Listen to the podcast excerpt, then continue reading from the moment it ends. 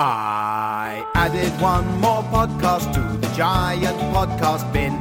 Now you have plucked that podcast out and started listening. I took my microphone and found some human folk. Then I recorded all the noises while we spoke.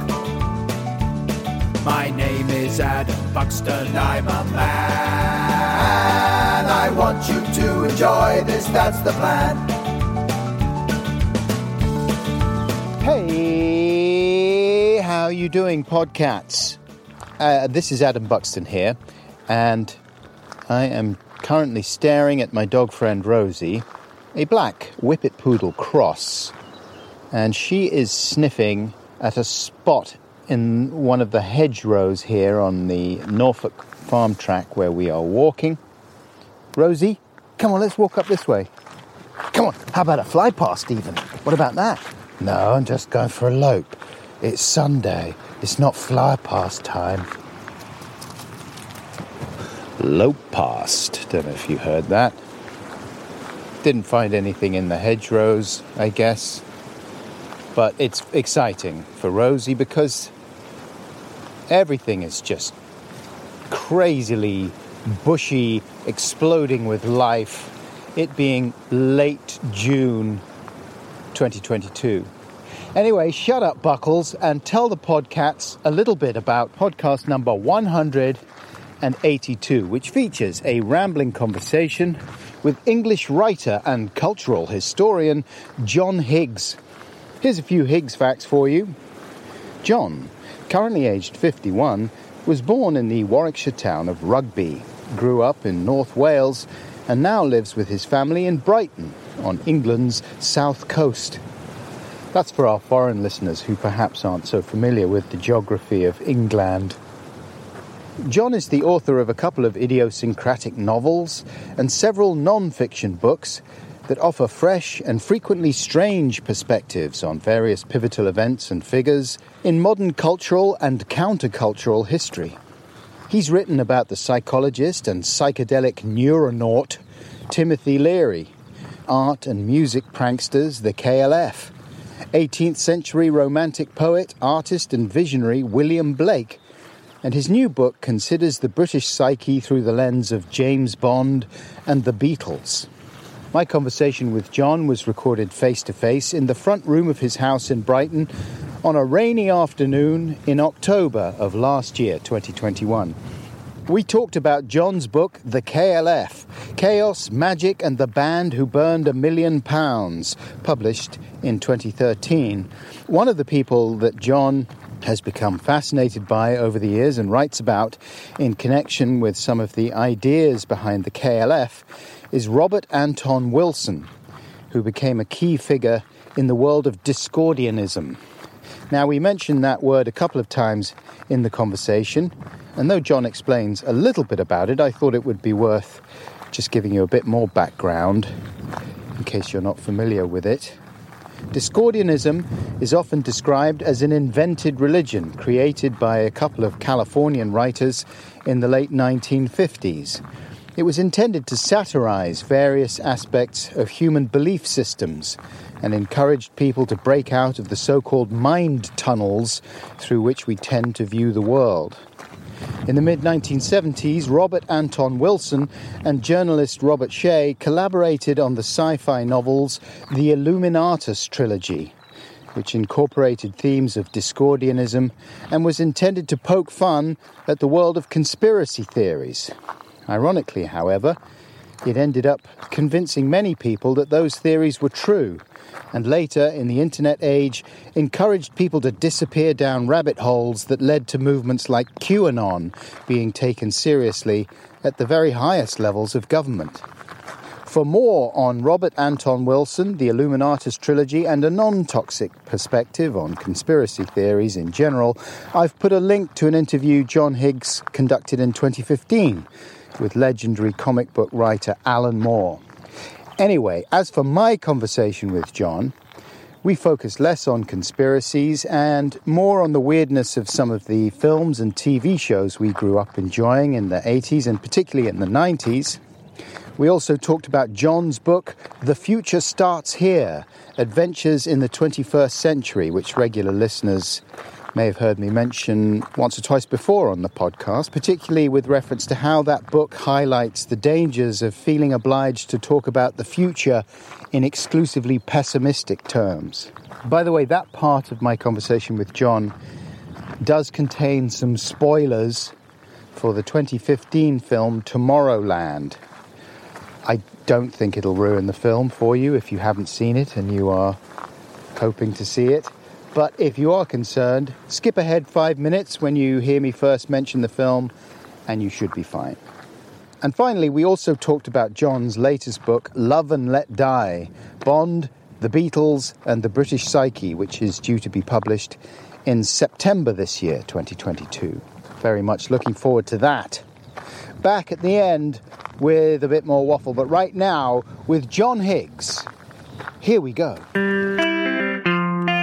Ramble chat, let's have a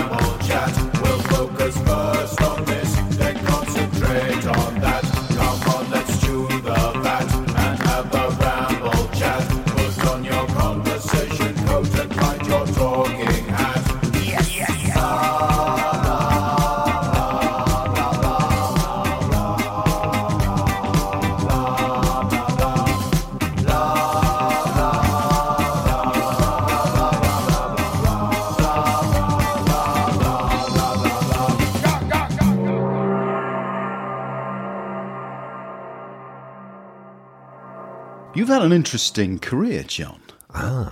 Do you start out in children's TV? Uh, I started out, I guess, as a, a runner on the Big Breakfast. Uh, Did you? Yeah, back in the early nineties. Yeah. Uh, and- so who was presenting at that point? Oh, it was it was just after the golden age. Yeah. Chris Evans had gone, but it was still sort of Vaughan and Denise Van Outen, was it? yeah, it was around then. Yeah, but I, I was more just sort of in the office doing the post than uh, you know anywhere interesting. Was it an enjoyable experience? It was it was an eye opening one. It was a whole bunch of people, the likes of which I'd not really mixed with before. Right. Basically, public schoolboys on cocaine. Mm-hmm. I had no awareness of what this was like, or I'd not encountered any of these sort of type of people before, and I couldn't really. I didn't really fit in, and I couldn't really get my head around it. And they're also pleased with themselves about these ideas that they were sort of coming up with. And I just thought, these are terrible. That They're these most obvious dumb things. But because they were also, you know, congratulatory and everyone was like so excited by it all. This is mid 90s. Yeah, mid 90s, yeah. And the TV world in the mid 90s, especially in the UK, was a very odd place. It was very strange, yeah. Uh, it was this whole raft of independent uh, companies that just sort of sprung up. the effects of postmodernism in full swing, or at least getting getting to be in full swing. Like and and that stuff from the US drifting over as well. Shows like Seinfeld and Larry Sanders and The Simpsons. That sort of deconstructionist ethic ev- that that was starting to be assimilated by TV in the UK. Certainly, we were in the thrall of it. Me- Definitely, it was it was full on Generation X, at, you know, at, at their peak, and um, there was a great energy there, you Yeah. know, in, in them sort of early Britpop years and stuff like that. E- Even if a lot of what people were doing doesn't really hold up or, or stand up, and I. I, I sort of loved the way uh, my daughter's generation just shake their heads at it, and the the, the whole edge lord thing. they come up with this fantastic insult just to dismiss sort of the entire nineties where, where being edgy was, you know, hey, he's edgy. That's that was the thing to to appeal to. Edge Lord. That's Edgelord. right. I only recently came across that term. And I think I came across it because I was thinking of re-watching Fight Club Ah, yeah, and yeah. showing it to one of my sons who hadn't seen it before. And uh, I said, Oh, yeah, have you not seen Fight Club? Oh, it's worth seeing, I said, having not seen it since it came out. yeah, and looked online and uh, saw that there. Actually, I looked online after I saw it because I was interested to know, like, Uh-huh. what is the legacy of this very odd film? yeah, yeah. And the the word edge lord came up quite a bit. Yeah. because it really is quintessential edge lord movie making, isn't it? But at the time, we thought it was so good. Um, the Breakfast Club is another one. Right. That, that, um, yes, you talk about that in, in Yeah. The Future Starts Here. I do, I do. It was the perfect eye-opening moment for me of, you know, our generation. It was a classic, you know, it was great. Uh, had Molly Ringwald in it, it had Ally Sheedy in it, and then Generation Z sort of came along and it just looked at it with like horror, and it it just makes no sense to their eyes the way they view the world. While I definitely agree that it is beyond cringy to watch now, I- Yeah. I, had to watch it through my fingers, and I certainly did think, like, what does this say about our generation? but I do remember thinking that it that there were certain aspects of it that were jarring at the time. Do you yeah, yeah. The whole um, Ally Sheedy could only become desirable when she sort of dressed in a very sort of pink sort Yeah, of way. At when she became a girly At girl. the girly girl, but at the time, everybody hated that. You know, everybody liked the, the dandruff version of her much much more.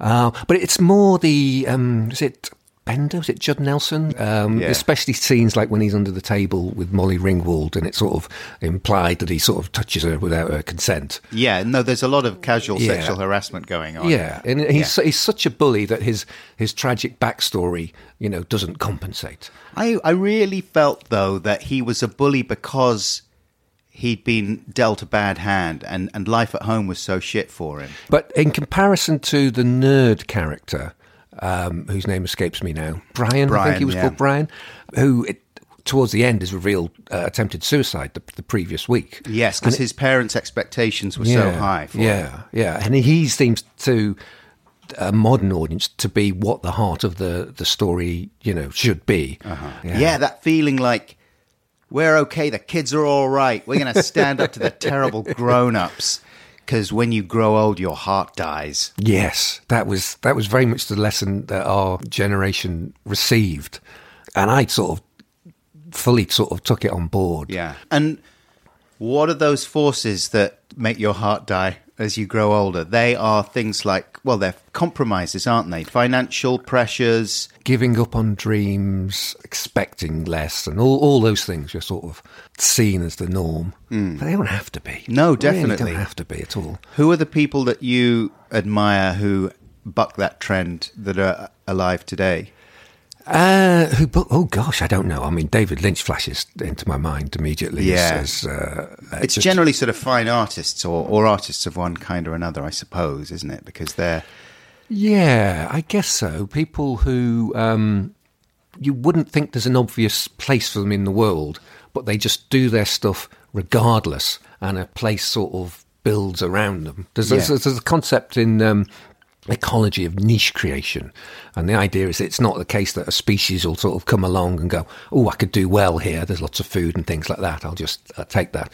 A species sort of comes along and just does his thing, and by acting in the world, he sort of creates the very environment that he needs to survive. And it was when I made the decision to attempt to become a full-time writer, knowing full well the absurdity of it, given all of the business models of writing and all that sort of stuff. There was a sort of a, a act of faith that if I just did it, people who read my books would start to appear. And slowly over time, I'd sort of build people who would go, Oh, that guy's interesting. I'll read his next book. And just enough to support me. You sort of create the niche that you sort of need. It's not like the world was going, There's a real need for books by John Higgs. Where are they? You know, anything like that.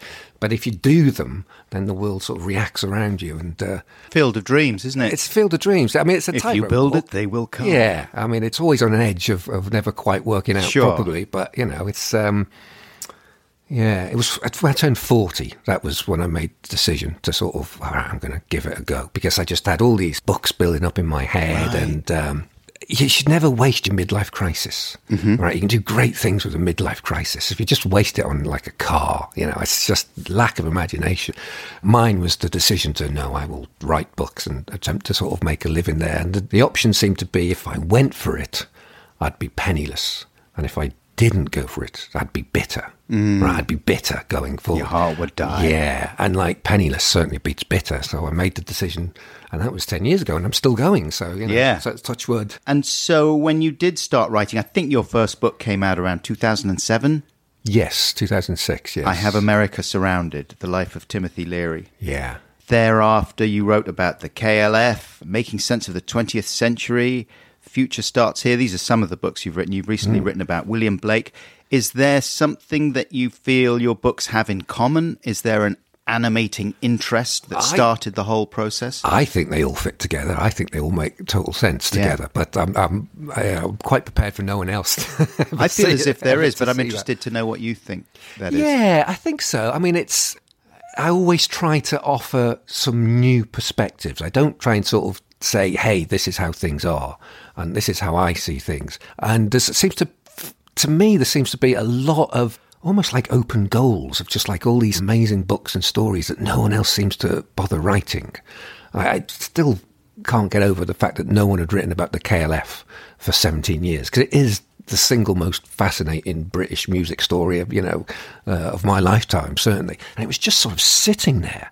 And I'd say to um, I know some music writers and I'd say oh I'm writing a book about the KLF and there was a pause and they just went why you know, just couldn't get their heads around why someone would do that. And that happens to a lot of my books. I had it with the Timothy Leary, with things like Watling Street. People go, why are you writing that? Until you've written it, and then people get it, and it's sort of like, oh, why didn't I think of, you know, doing that? It, to the extent that when I say, oh, this is my next book, and if people go, oh, great, I think, oh, that's not good. There's something wrong there. I had that with the William Blake. Everyone was like, oh, great, you're writing about William Blake. And I thought, hmm, that's worrying. No, a lot of the figures that you're interested in have that. Well, they're, they're countercultural a lot of the time, Mm-hmm. and they are people who can be viewed from all sorts of different perspectives and mean a lot of different things to different people. Yeah. I suppose maybe one of the reasons people were bemused by your decision to write a book about the KLF was that in musical terms, Yeah. if you just look at the music, Yeah. it's fine, some of it's great. Yeah. But it's not a substantial body of work, really, when you compare it to a lot of other artists. Yeah. What is fascinating is the story and the motivations of Bill Drummond and Jimmy Cauty and what they were up to. How much did you know about that when the music was coming out? I wasn't. I didn't really pay much attention to them when the music was coming out. My thing Hmm. was sort of more metal and, and paying attention to that sort of world at the time. But then they burnt a million pounds, Right. And I still remember it was there was a big article about it in the Observer, just describing how they'd gone up to the island of Jura with their million pounds and gone to this tiny boathouse just after midnight on the twenty third of August, and you know set fire to this money and um, couldn't really say why they'd sort of done it, and it's sort just sort of stuck in my craw. You know, it's it's like if if you understand something, it's very easy just to sort of move on. You know, forget about it and look at the next thing. But when something doesn't make sense, it's a real hint you're missing something. And so your response to that was not to write them off as just nutters, as many people did. Well, I certainly look at the notion that they're just nutters. Yeah. Uh, or just attention seeking arseholes, was I think the it was a bit in the book of discussing whether they're just attention seeking arseholes. Yeah. Wouldn't, don't dismiss that sort of side of it at all, but it's certainly not the whole thing. There's a lot of attention seeking arseholes out there. Yeah. And they don't really behave like that. This is, they're behaving very sort of differently, I think. Yeah. Because I watched a lot of interviews with them at the time, and there's one on an Irish chat show. Oh, yeah, the Gay Byrne show. Gay yeah. Byrne, right, Yeah. with Bill Drummond talking about it. And he, it's one of the few interviews where he is at least up for directly answering questions about why they burnt the million quid. Yeah, but their audience is so angry. Yeah. They're just furious. But also, Bill Drummond doesn't, he, he doesn't have completely solid answers for it himself. You know? no, not at all. He's just kind of, well, it seemed like a, an interesting thing. Yeah, and I mean, when I started writing the book, my assumption was, oh, I'll go and speak to them. Yeah. But the more I got into it, and the more you know interviews with them that I read, uh, the clearer it became that that led nowhere. You know, they sort of couldn't tell you. It needed a, an entirely different sort of uh, approach. And because they'd sort of done a tour and gone everywhere and asked for a response to what they were doing, uh, I thought that sort of gave me permission just to write that book as it was and sort of put it out. And there's my response. Admittedly, it took me 17 years, but I feel justified doing that. There's not many um, stories about living people you do without you know, trying to speak to them or anything like that. But that one seemed reasonable, I think. Did you come to any conclusions? Did you feel differently about it after you'd written it? Yeah, I mean, about six or seven years ago, I sort of made the decision to stop doing talks about the, the KLF because um, Yeah. it was kind of like that book was taken off more than I expected. Right. And uh, the, the framing that it had was sort of being accepted more and more. And there was a sense that um, my voice was having undue weight because you just want everyone else to chip in and give their takes on it because it's a mystery to explore rather than, you know, a, a maths puzzle to solve. It's one for the ages, though, isn't it? I mean, that's one of the. Uh, I was talking about it to James Acaster, the comedian, Oh, yeah, excellent. because a friend of his. He'd got into uh, a row about. Actually, they'd both been ranting about what a load of shit a lot of modern art was. Yeah, yeah. and KLF burning a million quid was one of. In fact, I think James mentioned it to his friend. Oh, yeah, Said, "What do you think about that?" And the guy just was spluttering with rage, which I totally get as a first response. Yeah. But I did think it was odd because it just seems like it's obvious that there's so much more to it. It's an act that means so much on so many different levels and makes you think about so many different things. I Hmm. thought it was odd to kind of just reject it out of hand as being evidence of how worthless art you, you is. could you could totally get a good book out of it. That's Yeah. but go, going back to that argument with James Acaster about whether modern art is rubbish, Yeah. a recommended practice in the sort of Discordian world, uh, something Ken Campbell was very big on, and Robert Anton Wilson. These are all figures that I was going to ask you about Yeah, so for people who don't know about Discordianism, It was a 70s sort of pranksterish. It was also like a spoof religion that was also entirely serious. It was a way of being playful with doubt. yeah. um, that is really healthy, I think. Even though the the absurdity of it, you know, can be a bit much for for a lot of people. I kind of like all the sort of absurdity of it. Yeah. and well, a good giving a sort of a good example. The one of the things they'd recommend is just um, adopting uh, a different belief every now and again. Mm-hmm. Not to say it's true, but you just sort of try it on and suppose and act as if it's true. And because um, I've got to write a thing in the new year about the Mutoid Waste Company, I'm sort of trying to get my head around that in the art world and where they sort of fit. I thought I'll just try on the idea that all modern art since about 1950 is just worthless. Right. It's just awful. And it turned out to be one of those um, belief systems that is very seductive. Once you put your head in it, it's it's it, it makes so much sense, and it's you, you almost loathe to sort of get out of it because it's also intellectual and it. Uh, uh, what Blake would call Urizen. It's all in that rational sort of thing, but it doesn't go any deeper. It doesn't, uh, you know, affect you on a more profound level than previous art and stuff like that. And it started to make me things like I start to really admire video games just because of how visceral they were and just quite what an effect they had on you compared to sort of you know the chin stroking you know Are you a gamer now? I try to I don't have a lot of time for them uh, and I do tend to be the more you know single players uh, I'm going through the Uncharted's at the moment and like Tomb Raiders and things like that Right. and um, they're a bit murdery for me Yeah. I'm, I'm not that desperate to murder people Because I was talking about video games with Vic Reeves on my podcast. Oh, excellent, And we yes. both admitted to having an unreasonable prejudice that they were a total waste of time. You Yeah. Hmm. know, like you play them and you feel guilty, like, I just wasted my time. I should have been reading a book or doing something else that would have been more edifying or Yeah. uh, educational somehow. And of course, there are so many good things about video games. And as you say, there is the possibility that you can have some something fairly unironic and um, direct. As Yes, an that visceral thing I was yeah. sort of talking earlier. Uh, and sure, you can dismiss that as, as unnecessary or irrelevant or It depends what game you're playing. you- eh? you're not being improved by it, put it that way. But it is definitely a thing. Yeah. And it is missing in a lot of art galleries or things like that. That sort of uh, a, a piece of work having quite a profound effect on you. Yes, Um, I went to art school, and I uh, so I was at art school in the very early '90s, and Oh, yes. it was full on postmodern a lot of the time, Uh-huh. and lots of sliding signifiers and talking about Derrida, and Yes. and it did drive me nuts. Partly because I didn't understand a lot of it, Yeah. and partly because it just seemed so obviously a get out for stuff that wasn't very good a lot of the time. You'd just talk about the theory behind it. Yeah. And people would roll their eyes if you couldn't do the jargon. You know, it's like, oh, well, you don't understand anyway. So, Yeah. So I was I was conflicted because on the one hand, I felt excluded by these people who knew all the postmodern jargon. Yeah.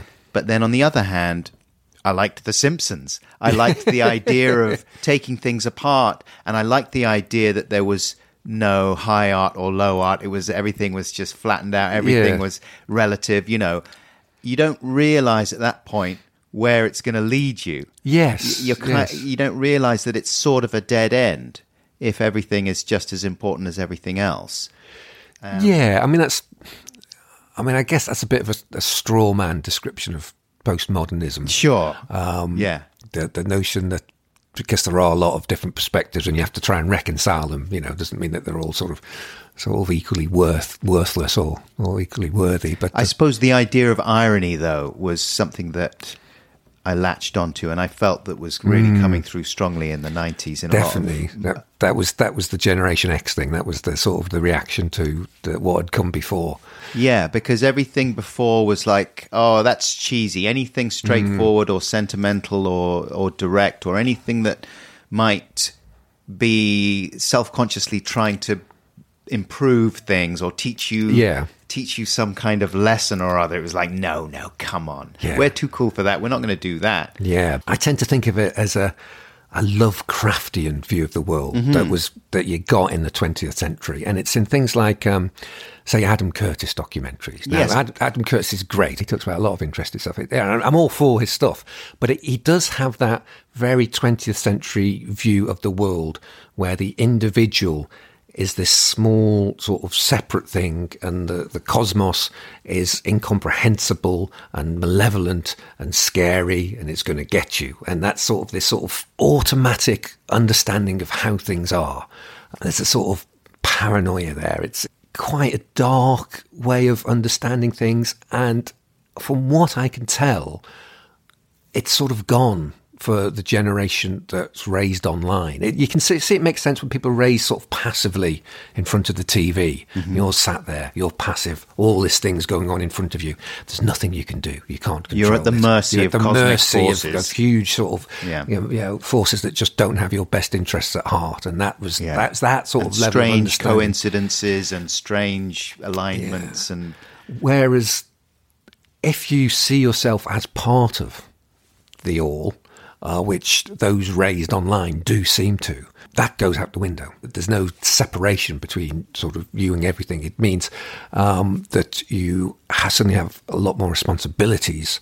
Your actions, you have to, you know, pay attention to sort of what they do, repercussions, and the whole sort of increase in things like anxiety and mental health problems uh, seems highly connected with trying to sort of handle all this sort of uh, extra responsibility of being a responsible part of the whole. Uh, there's been a massive fundamental shift, it seems to me, between the millennials and, and those born in, in raised in this sort of century. that's always the way though isn't it There's always a sense of it, but it, on occasions there's a there's a real shift. I mean, from the baby boomers to the Generation X to the millennials, there was just a gradual sort of shift. It wasn't there was nothing fundamentally different about the way they understood the world. There, they reacted differently, had different priorities and things like that, but it all sort of fitted together. And I think it's taken people a bit of time to get their head around that there has been a similar sized shift now that we have you know digital natives sort of Right. sort of around, and a lot of. Um, the culture war that you get in right wing newspapers. Um, there's it's that real sort of sense that something has changed and they don't understand why and they don't understand what it is. And they can write, you know, lengthy op eds about why it's bad and, and terrible. But because they don't really see the world in those terms. And you can see that rising sort of level of panic almost, mm-hmm. even, even though, you know, the right, they've got, you know, they've got their candidate in number 10. They've got uh, an 80 seat majority. They've got the, the hardest and most sort of ideological of Brexits. They've got everything they sort of possibly want. But there's this fear that really it's the end of them. That what we're seeing now is sort of the last lash of the dragon's tail. That there's that sort of that hyper individual sort of way of looking at the world. It's a, a very different sense of a generation that's more involved. It's like the millennials didn't really vote compared to older people, but like the ones coming through now, they really can't wait to vote. You know, they're really, Yeah. they're sort of really sort of uh, going to be turning up in droves, and I think it's going to be a bit of a shock to a lot of Sure. electoral people. One of the things you write about in The Future Starts Here was even a friend of yours who decided that he was not going to look at the news? For Yes, that's right. Yes. Uh, I, I found that really interesting. Yeah. Because it throws up so much interesting stuff about to what extent it's productive to be Mm-hmm. engaged with things that are happening in areas that you might not necessarily be able to control. Uh, and yet, you know, the default feeling for most people, I think, now is that, Mm. especially on social media, is that you should be involved with these things. You should know about these things. Mm. You have a responsibility to be aware of what's happening in the world. And if you can, Yeah. add your voice to the voices that want to change those things for the better. it's it's whether consuming the news is the best way to achieve Right. that. It's um 'cause, I mean I know as a writer that really what you're supposed to do if you want to be sort of taken seriously is to take the view that things are terrible and we're all doomed. Yeah. And if you take that view, you're sort of given a certain credibility or gravitas. You're sort of taken seriously uh, because that's what people on the news sort of say. You know, the the uh, if you use all your your imagination and wit to come up with a brand new perspective on why things are terrible to make so people know that things are sort of doomed, people will treat you well. I'm trying to think. Uh, what was that book? I hate the internet by Jarett Kobek or, or something like that. I think it, it's great. It's a really good book. It's very funny and it's very wise. But he basically almost forensically lists everything that's like bad about the internet, and you you know you can't argue with him because he's right about all these things. It's everything's sort of bad. But the moment you think, well, there you go. Then the internet's bad, right? You've you've gone wrong because there is also everything that's good about the internet. You know, there's people meeting the love of their lives on the internet. There's people's lives being changed and people learning, and there's all there's a whole side of everything that's sort of good about it. So, what happened to your mate who um, shut himself off from the news then? I think he had a much better time, much better time of it, and he, you know, um, Because it wasn't as simple as like he, because obviously certain things are unavoidable. You're going to find Yeah, I mean, he would say that um, anything he needed to know, it would come from talking to people.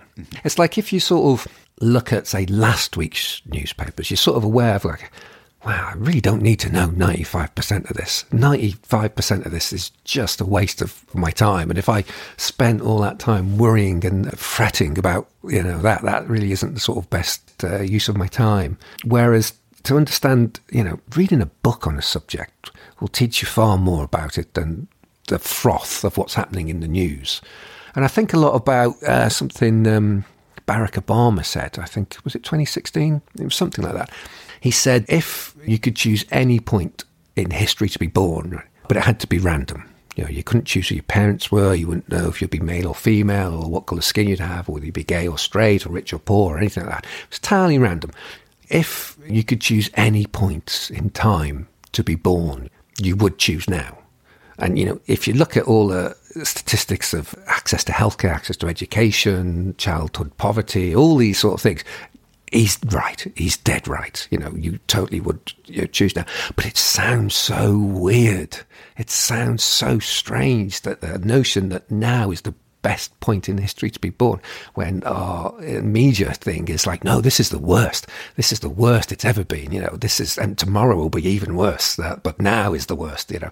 I guess people are skeptical when you put things in positive terms because they worry that it will discourage people from trying to put right the things that are wrong, yeah well yes um make them complacent there's a, somehow. there's a big difference between blind optimism and pragmatic Yeah. optimism.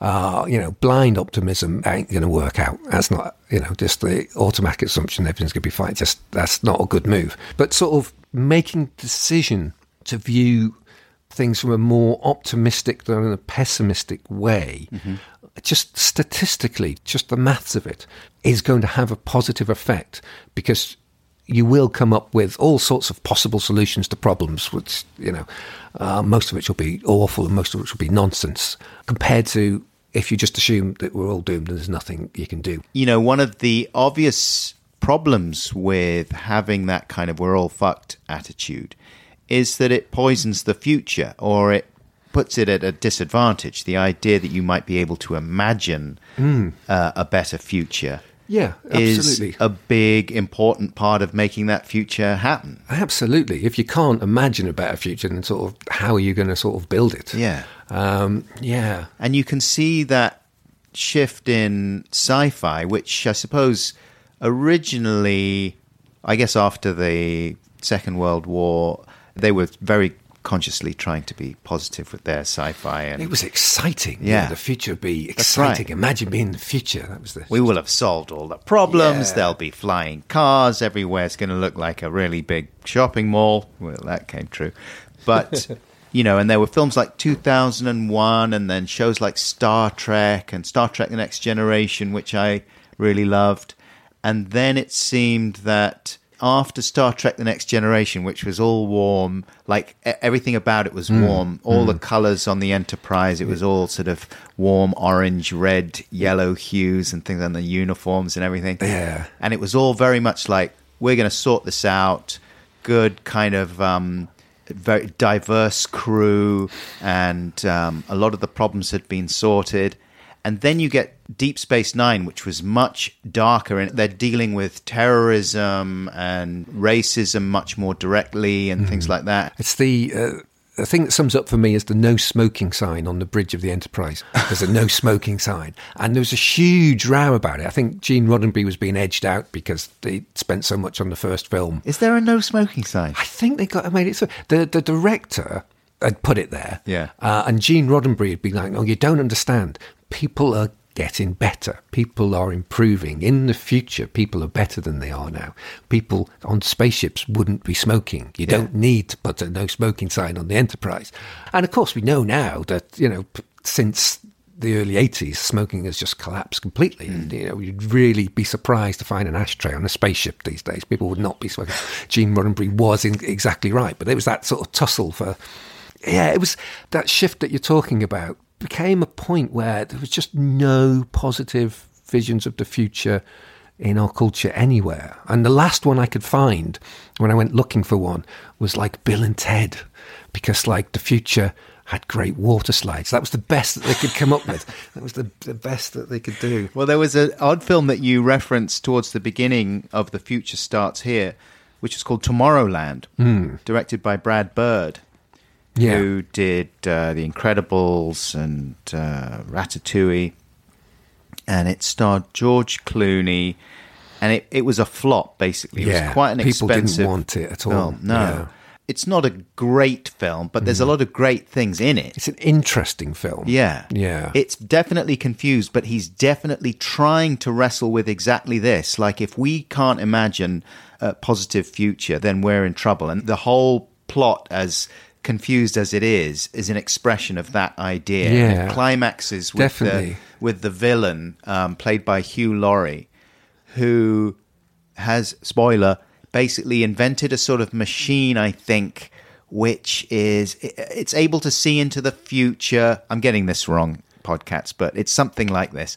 Somehow they've been able to see into the future. They see a big calamity for the human race, so they start trying to warn everyone that time is running out and the earth is going to perish in order to shake them up Yeah. and to But give them a scare, but it has has the has the opposite opposite effect, right? Yeah. And he says at one point, uh, the pros- the probability of widespread annihilation kept going up. The only way to stop it was to show it, to scare people straight. Because what reasonable human being wouldn't be galvanized by the potential destruction of everything they've ever known or loved? To save civilization, I would show its collapse. But they gobbled it up like a chocolate eclair. They didn't fear their demise. They repackaged it to be enjoyed as video games, TV shows, books, and movies. The entire world wholeheartedly embraced the apocalypse and sprinted towards it with gleeful abandon. Hmm. Meanwhile, your earth was crumbling all around you. But it is, a, it's, I, I recommend it to people who haven't seen it. It's a weird film. Uh, and that speech that I just quoted a little bit from, I, I found this blog post from someone who was saying, "Oh, when Hugh Laurie, this was a negative response to it. He said, "Oh, I re- I face palmed when I saw that. When Oh, Hugh yeah. Laurie gives that speech in Tomorrowland, he's speaking to a global audience of powerless wage slaves who are living in fear and struggling just to survive. I.e., this is the Hmm. this is the reality of." Um, the audience, most people can't afford their own home or education, much less build a utopian city. Telling the average person that it's their fault the world is burning is blaming the victim. Hmm. So there's also that hmm. response to, to those efforts to be positive. I yeah, I mean, I don't see those two viewpoints as, as contradictory in any way. Yeah. They sort, I think they fit together quite well. Yeah, hmm. definitely. I'm checking my account at the memory bank. The memory bank, the memory bank. We're thanking you for banking all your memories. I'd like to take out a happy memory, thanks. The memory bank, the memory bank. Oh, I'm sorry, but you're very overdrawn. I will repay with interest when I get back up on my happy feet. The memory bank, the memory bank. I'm very sorry, but we're closing your account. My what? Where am I? The memory bank, the memory bank. We're the nice bank. Would you like to bank with us? There's always so many little details and references, perhaps because we're a similar age, in hmm. your books that are, are really resonant. And one of the things that you mention, maybe even in the future, starts here again. You talk about Johnny Rotten's eyes. Is that in there? Oh God, when did I mention Johnny Rotten's eyes? Look yeah, at a, look at a yeah. picture of Johnny Rotten in 1976. Look into his eyes, and you'll see something extraordinary's going That, on. I think that was that was an argument against pure materialism or something that sort of it was something like that. I can't remember when I. I don't, I don't remember in what I Yeah, didn't write down in what context it came in, but just that line made me think, yeah, yeah.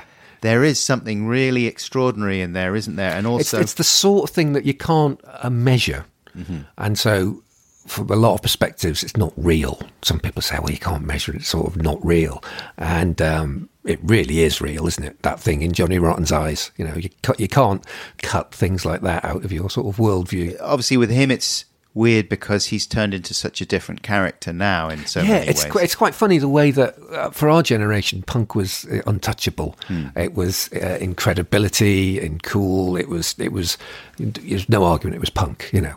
Uh, and again, for the the generation that's growing up complaining about edge lords, it's just sort of some real sort of Brexity sort of.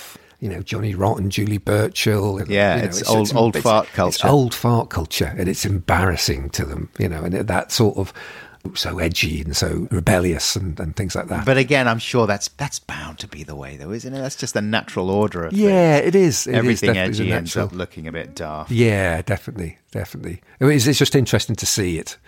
Uh, so happen so quickly, you know. Yeah. Just, just, uh, But as you say, when you look back at those pictures in 1976 and you're able to transport yourself back in some way to the moment when he was like that, when he was staring out in that way, and you just thought, whoa. yeah, definitely. I was trying to think about some of the best things about modern life. Like, we've talked about some of them. We've talked about the ways that maybe attitudes are shifting for younger generations.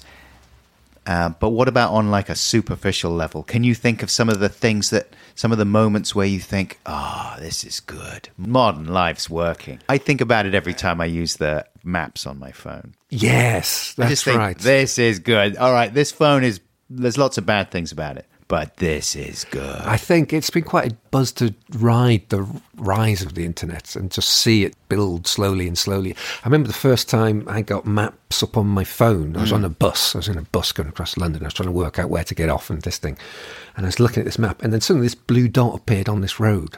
And this, what's this blue dot? And I realised that it was me, that I was being tracked on the, on the map. And suddenly that was like mind blowing. That was the first time that happened. Yeah. That was just, just amazing. Rather than staring at the A to Z, I used to cycle around Yeah. London the whole time with my A to Z, and if I ever left my A to Z behind, it would be like, now what am I going to do? Yeah. I'm just not going to be able to go where I want to go. have to ask someone. Yeah, or Yeah. phone up and write down the directions. Yeah. It's it's just those moments though when you just sort of you know you've got all of recorded music there, and also you can give it to your children. Mm-hmm. You get a family Spotify thing, and you go, "Here you are, both my children. Here is all of recorded music." and you remember what it was like to be shifting through the, the, the bins in you know back of Chester Market, and as a teenager trying to find the, the thing. Yeah. And Although I'm conflicted about that one because I do think I like I like the hunt. Yeah, I suppose so. And the feeling so. of achievement when you track something down. In the old days, John, you'd hear something on the radio or on a on a TV ad or something. You're like, what was that? But if you could go back to that, if, if say someone said I could take away Spotify, so Yeah. you can't have Spotify, how would you react to that? Fine. You'd be all right about I it. really think I hmm. would be all right with it because I genuinely believe that the connection that I had with the music that I was discovering. Yeah. I mean, it's so hard, this, isn't it? Because I was a different person. I was young. Sure. Everything was different. But I do remember so vividly the feeling of elation when I would track these things down, when I would go to Paris and I would find that they had these Brian Eno albums that, Yeah. that you couldn't get in the UK. Uh-huh. And it would be like, whoa, Yeah. so exciting. And then you'd listen to it. And I found a copy of My Life in the Bush of Ghosts in, in New York and Tower Records that had this track called Quran that was uh, later deleted from further pressings because it was offensive to the Muslim community because it had part of the Quran in it. And it was like, wow, this is exciting. Yeah. And that, Yeah, that- you, you, you sell it well. You make a good point. However, you know, as you say, wonderful to be able to just include the children on my Spotify account and off they go on their journeys of discovery. and you can I watch see their journeys of discovery Yeah. and how I mean, uh, after anything like my kids, their musical knowledge is encyclopedic now. It's just extraordinary. They've just sucked up fifty years of music and uh, worked out what was good and what was of, of value. And you know, it's fascinating to see them. Yes, and they're making leaps and connections that I was never able to make. That's Hmm. that, that's one of the really fun things I think about uh, streaming online Yeah. music. Are there things that you return to to prevent you from becoming cynical or becoming dragged down by the negative aspects of modern life? Well, I mean, I'm not against being dragged down by the negative aspects of modern life. I was at a talk recently, and a guy came up to me, and again, he was talking about the, the Future Starts Here book and, and just how important it was to him. And I, not really thinking, just said, um, Oh, you know, I'd hope to one day write a really sort of um, book that's full of like proper Welsh despair. uh, and his his face just sort of fell when I said that. I thought, oh, what, have I- what have I said? But my thinking being that, you know, if we get that balance of light and dark back in the culture, then I can ex- explore all of it, you know. It just seems irresponsible just to sort of keep stoking the dark because when you write something and you put it out there, it does have an effect and to some extent it's you can't predict what it'll be but you are in some way responsible for it. Hmm. And if you write the thing that successfully tips someone into a pit of despair then that's kind of on you hmm. So yeah, the proper Welsh despair book is some distance away yet. I mean, I'm writing the book at the moment about the Beatles and James Bond. Wow. Yeah, it's been quite a ride. I don't know if you've seen the latest James Bond film. No, have you? Yeah. How was it? Uh, yeah, Going in without spoilers Right. is one of the will be one of the key Okay. cinema experiences in your life. Yeah. So go see it soon. But basically, they're, they're twins, essentially. They're both born on the same day. They're born on the 5th of October, 1962. It was like a Friday afternoon. Bond and the Beatles. Yeah, the, the first Bond film, Doctor No, and the first Beatles record came out on the same day. Hmm. And the Beatles are basically love, and Bond is basically death. And, you know, Freudian thoughts, you know, Eros and Thanatos, these are the two competing drives. Uh, and neither story makes any sense compared to normal entertainment rules. You know, you don't create a film character that's still going strong 60 years later. Many have tried. It doesn't happen. It's just impossible. And no four musicians can do what the Beatles did in eight years. It's just they're just insane stories. But when you you put them together, they're kind of these two different aspects of the the British psyche playing out on a global stage. They sort of highlight so many different and weird and interesting. Well, things like class come up an awful lot in this sort of thing. I, The way the uh, thing that sort of set me off on it was a thing Hanif Kureishi wrote about how at school he'd been told that the Beatles didn't write their own music because they couldn't because they were just like some scallies from Liverpool. They hadn't gone to the right schools. There was no way they could sort of do it. It had to be George Martin and Brian Epstein. It had he was taught this at school, and you could, I could sort of now get how for that generation who had that sort of background, did believe that because they'd gone to these schools, they were superior.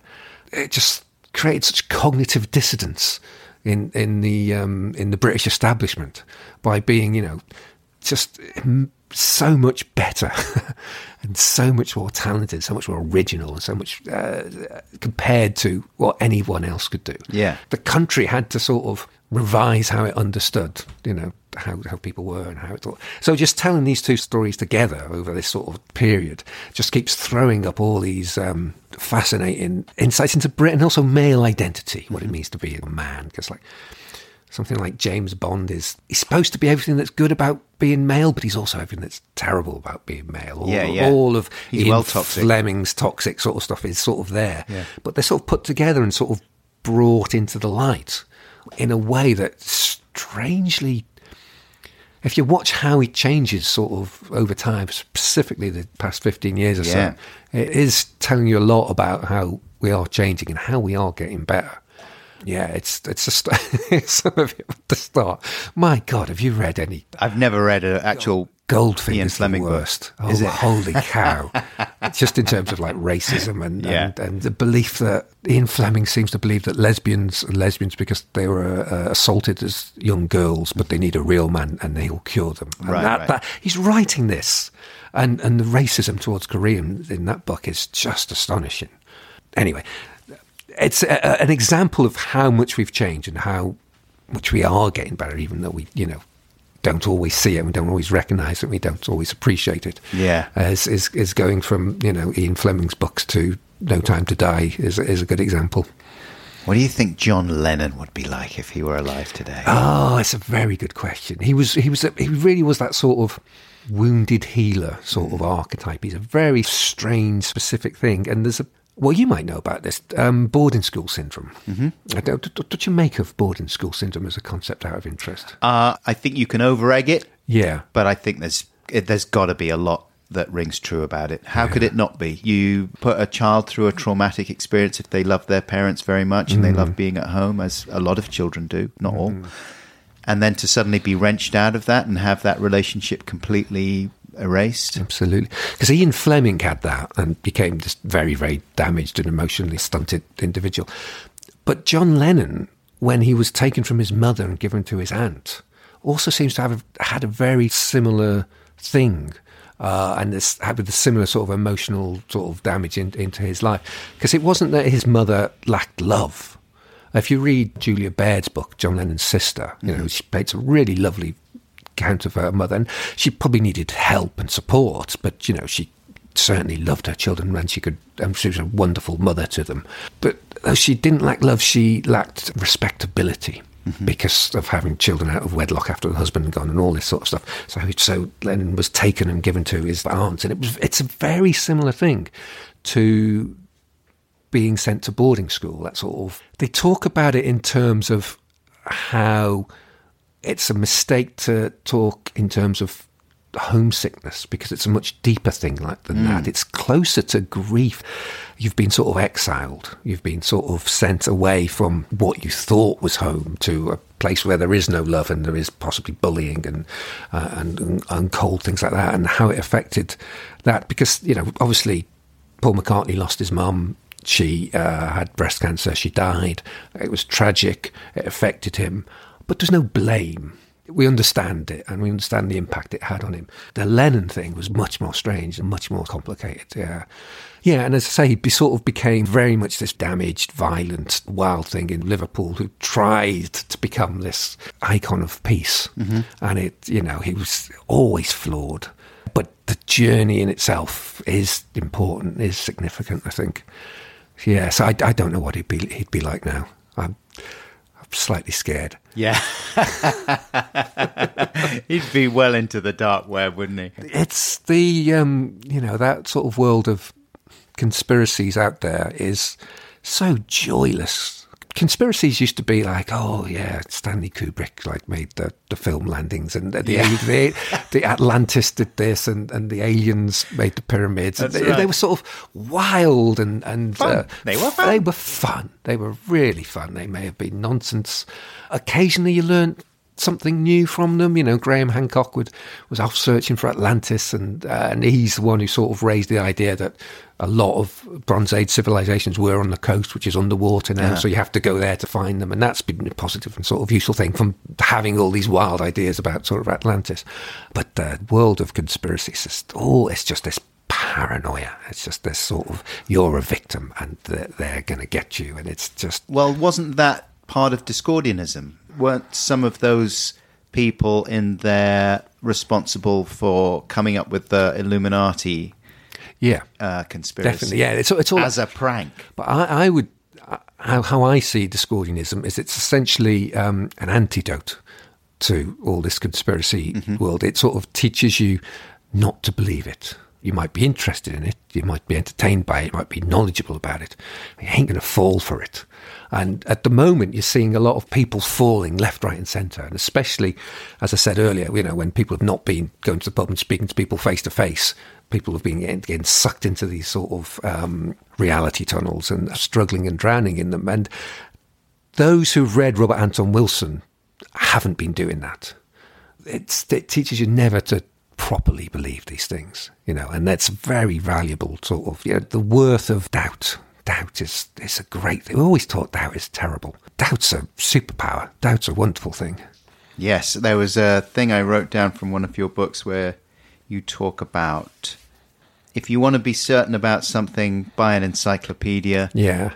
And If you want to never be certain, buy two encyclopedias. Yeah. Yeah. Yeah. and I think that is maybe the thing that I like so much about your books is that you're all about doubt and the danger of certainty and the value in considering other perspectives. And Yeah.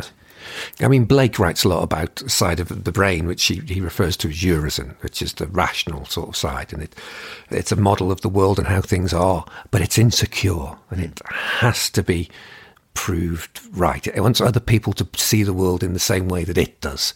And it will start all sorts of crusades and fights. And you just go on Twitter and you'll see all these people desperately sort of their vision is, is the correct one.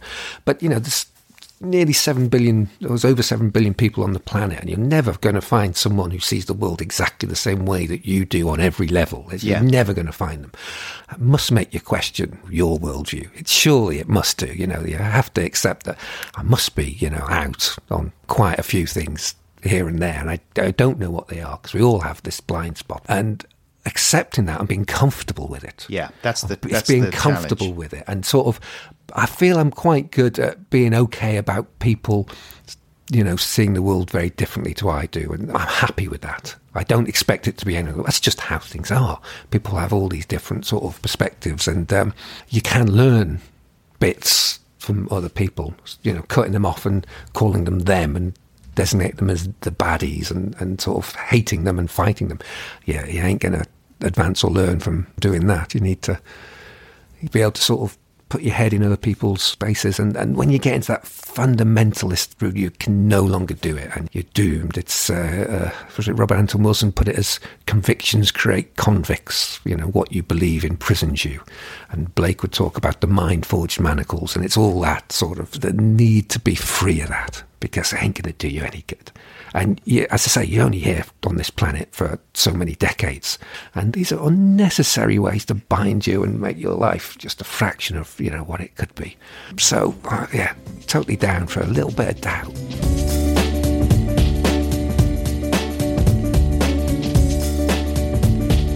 Wait, this is an advert for Squarespace. Every time I visit your website, I see success. Yes, success. The way that you look at the world makes the world want to say yes. It looks very professional. I love browsing your videos and pics, and I don't want to stop. And I'd like to access your members area and spend in your shop. These are the kinds of comments people will say about your website if you build it with Squarespace. Just visit squarespace.com slash Buxton for a free trial. And when you're ready to launch, because you will want to launch, use the offer code BUXTON to save 10% off your first purchase of a website or domain. So put the smile of success on your face with Squarespace.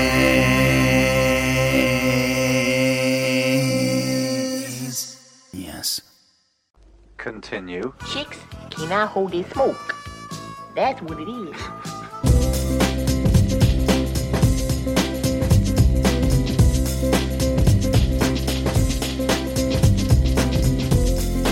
Hey, welcome back, Podcats.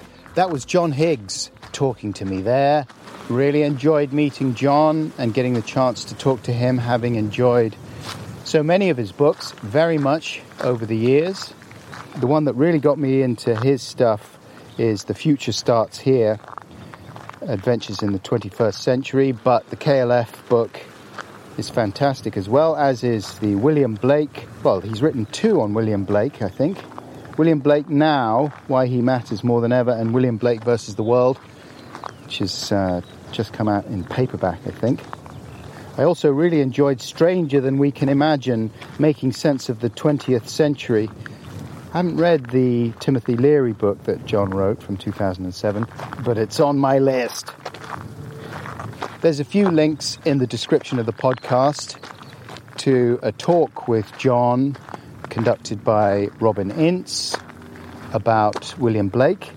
And there's a link to that interview with Alan Moore about Robert Anton Wilson and the Illuminatus trilogy and conspiracy theories and all that kind of stuff.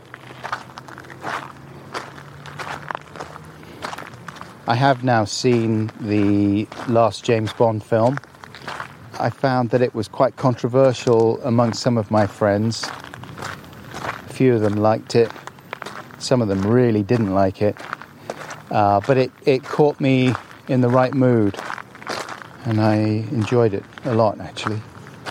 More than The Batman, which we sat around and watched last night as a family here at Castle Buckles. It was fine, but I, I think it could have been a little longer.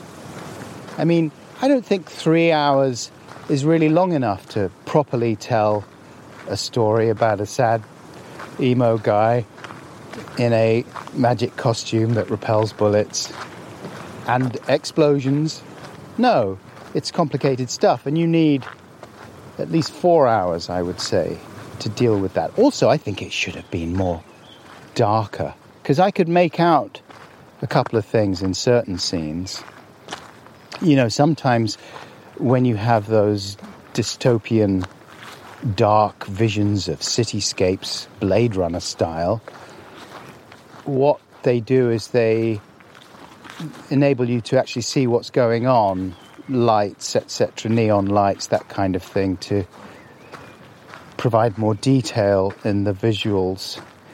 But uh, luckily, they didn't do that in the Batman, and it was all just murky. That was the main thing murky, and everyone was sad, especially the Batman. He's very sad.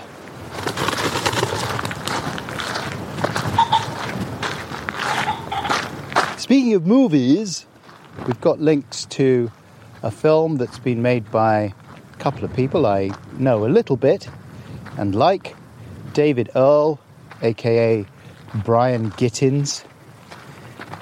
Uh, David is an actor, comedian who pops up in some of Ricky Gervais's TV shows. And his friend Rupert Majendie. Anyway, they've made a film called Brian and Charles, written by David Earl and Chris Hayward, who both star in the film along with the very talented Louise Brealey. After dealing with a particularly harsh winter, Brian, an inventor living in rural Wales, decides to lift himself out of a depression by building a robot companion called Charles. Now, they actually made a short film called Brian and Charles, and I've put a link to that in the description. When did they do that? 2017. So that was the first incarnation of what has now turned into a feature length film, a comedy, a quirky comedy, which I haven't seen yet, but I did see the short, liked it very much. So if you're looking for something to go and see at the movies that isn't very dark, four hours long, with no smiling, then I encourage you to go out and support Brian and Charles. Okay, that's it for this week, I think. Thank you very much indeed to Seamus Murphy Mitchell for his work on this episode. Thanks to Ben Tulloh for conversation editing. Thanks, Ben. Thanks, Seamus. Thanks to Helen Green. She does the artwork for this podcast. Thanks to all the people who helped me at ACAST. Rosie, come on, let's head back. Come on. But thanks most of all, as ever, to you for listening to the whole podcast and getting to this point. Only about a quarter of people. I know I'm not supposed to admit this, but you know, not everybody listens to the whole podcast. You are part of an elite force, the quartermasters, and I'm very grateful. Hey, would you like a hug? Absolutely, you don't need to have it. It's just a bonus if you're feeling like it would be nice. Okay, here we go. I'm leaning in right now. I'm leaning in, coming over the left shoulder. It's happening? Hey. All right, look, go carefully out there. Thanks again. And for what it's worth, I love you. Bye!